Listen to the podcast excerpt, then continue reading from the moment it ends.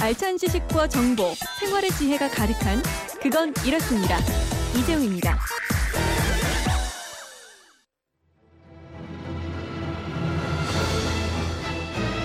진짜 살림의 고수들이 나타났다. 뒤를 캐는 여러분.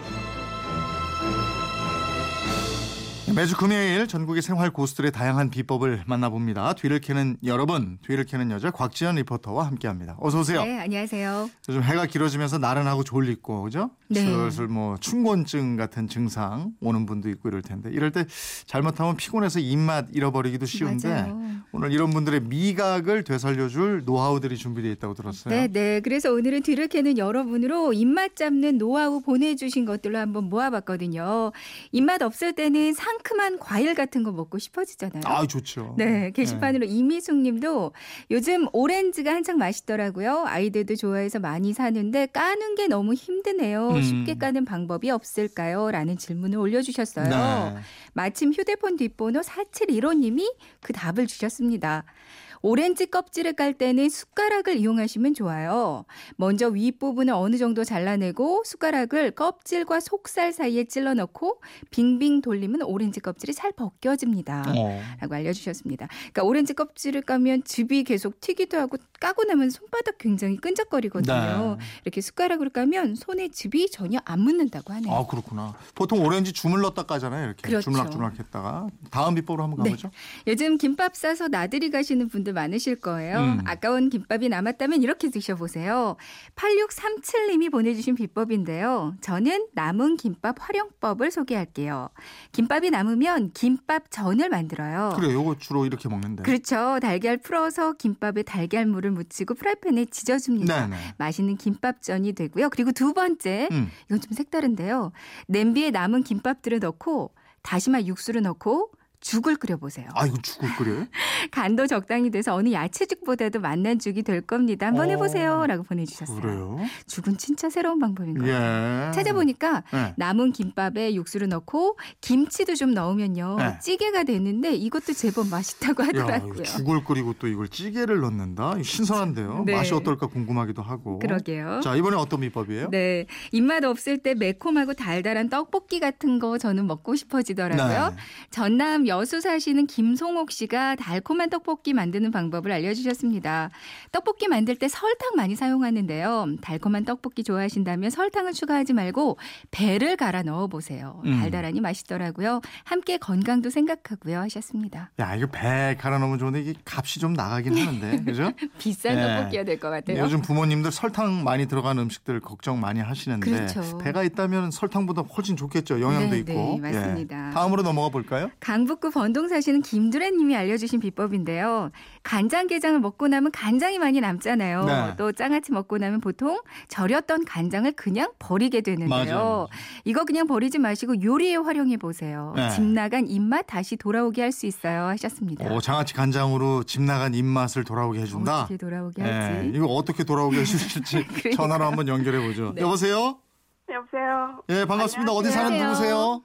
아, 저 번동에 사는 김두래라고 합니다. 네, 간장게장이나 장아찌 잘 담그시나 봐요. 아, 저는 제가 담그는 게 아니고요. 네. 어, 시어머님이 해주시고요. 네. 언니가 더 해주거든요. 어, 그러면 이거 먹고 남은 간장 어떻게 활용하는 거예요? 그래야 입, 집 나간 입맛을 되돌린다는 거예요. 예. 일단 그 간장을 좀 걸러야 돼요. 네. 네. 이 체에 걸러서요. 일단 한번 끓여줘요. 네. 음. 끓여줘 이제 식혀서 나 이제 저는 가자미 할 때 가자미 조림할 때 쓰거든요. 아, 음. 예. 그래요? 예, 예. 음. 저 가자미 한 세 마리 정도 저기로 하거든요. 네. 음. 일단 간장미 칼집을 내고요.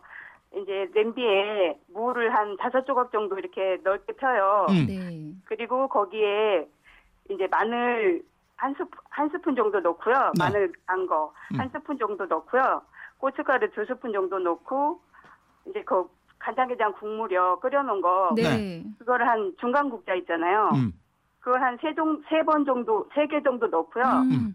물은 한 국자만 넣어요. 네. 네. 한 국자 넣고 이제 맛술을 두, 두 스푼만 넣고요. 네. 청양고추 이제 매운 거 좋아하시는 분들은 청양고추를 좀 어슷썰기해서 넣고요. 음. 그 위에 이렇게 가자미를 넓게 펴서 하고 조리면 되거든요. 아, 그때 이용한다. 네. 그럼 맛있는 가자미 조림이 되는군요. 음. 예. 또, 또 다른 건 없어요? 아 이제 저 파스타, 네. 파스타를 이제 애들이 어, 좋아하거든요. 파스타? 네. 네, 예? 파스타를 좋아하는데 전에는 이제 김치 파스타 이런 것만 해주다가요. 네. 그 이제 어머님이 이제 마늘 마늘종 있잖아요. 네. 그 장아찌를 해주셨는데 그게 남더라고요. 음. 네. 그래서 그것도 끓여서 이제 처음에 후라이팬에요. 마늘하고 올리브유를 살짝 볶아요. 음. 거기다가 그 간장 양념을 한 국자 반 정도를 넣어요. 애들 어. 이제 둘이니까 2인분 기준으로요. 음. 한 국자 반 정도를 간장을 넣고요. 네. 거기에 이제 뭐 야채도 넣고 음. 불고기도 좀 넣고 네. 이- 이걸 조려요. 네. 조리다가 거기에 파스타 면 삶아놓은 걸 오. 이렇게 넣고 버무리면 네. 아이디어가 어느 대단하신데요. 정도 적당히 익을 만큼 되면요. 네. 치즈만 얹으면 맛있는 파스타가 돼요. 야, 이거 맛있을 것 같아요. 그러니까요. 어, 아이들이 이렇게 해주면 참 좋아하겠어요. 예, 예, 예. 예? 그럼 지금 아이들이 몇 살 몇 살이에요? 아, 저 고3하고 고2요. 우와. 요즘 어떻게 살고 계세요? 아, 매일 싸우죠, 뭐. 아니 같이 고3 아니에요? 애가 고3이면. 어, 아, 근데 이제 저희 딸은 네. 특성화고라 아 그렇구나. 네. 음. 취업을 준비하고 있거든요. 아 그래요? 네. 어, 그래서 좀 이제 막. 아 취업 더 힘들다면서요 요즘에. 네, 예, 예. 자소서 쓰고 막 이러니까 네. 짜증도 좀 많이 내고 아이고. 그렇거든요. 예. 합격하여서 저 맛있게 말린 가자미구이 해줘야 되는데. 그러게요. 네. 오늘 연결된 김에 짧게 한 말씀 하세요. 아, 저희 아들 이제 애들 둘이 이제 시험이 얼마 안 남았거든요. 예. 그래서 공부하느라고 힘든데 예. 파이팅 했으면 좋겠어요. 그래요. 이제 곧 또 사회생활 시작해야 될 텐데. 예. 아이 오늘 전화 연결돼서 고맙습니다. 예. 저희가 아, 백화점 상품권 보내 드릴게요. 예, 고맙습니다. 네, 고맙습니다. 감사합니다. 네. 오늘 소개되신 다른 분들께도 선물 챙겨 드리도록 하겠습니다. 곽전 리포터 고맙습니다. 네, 고맙습니다.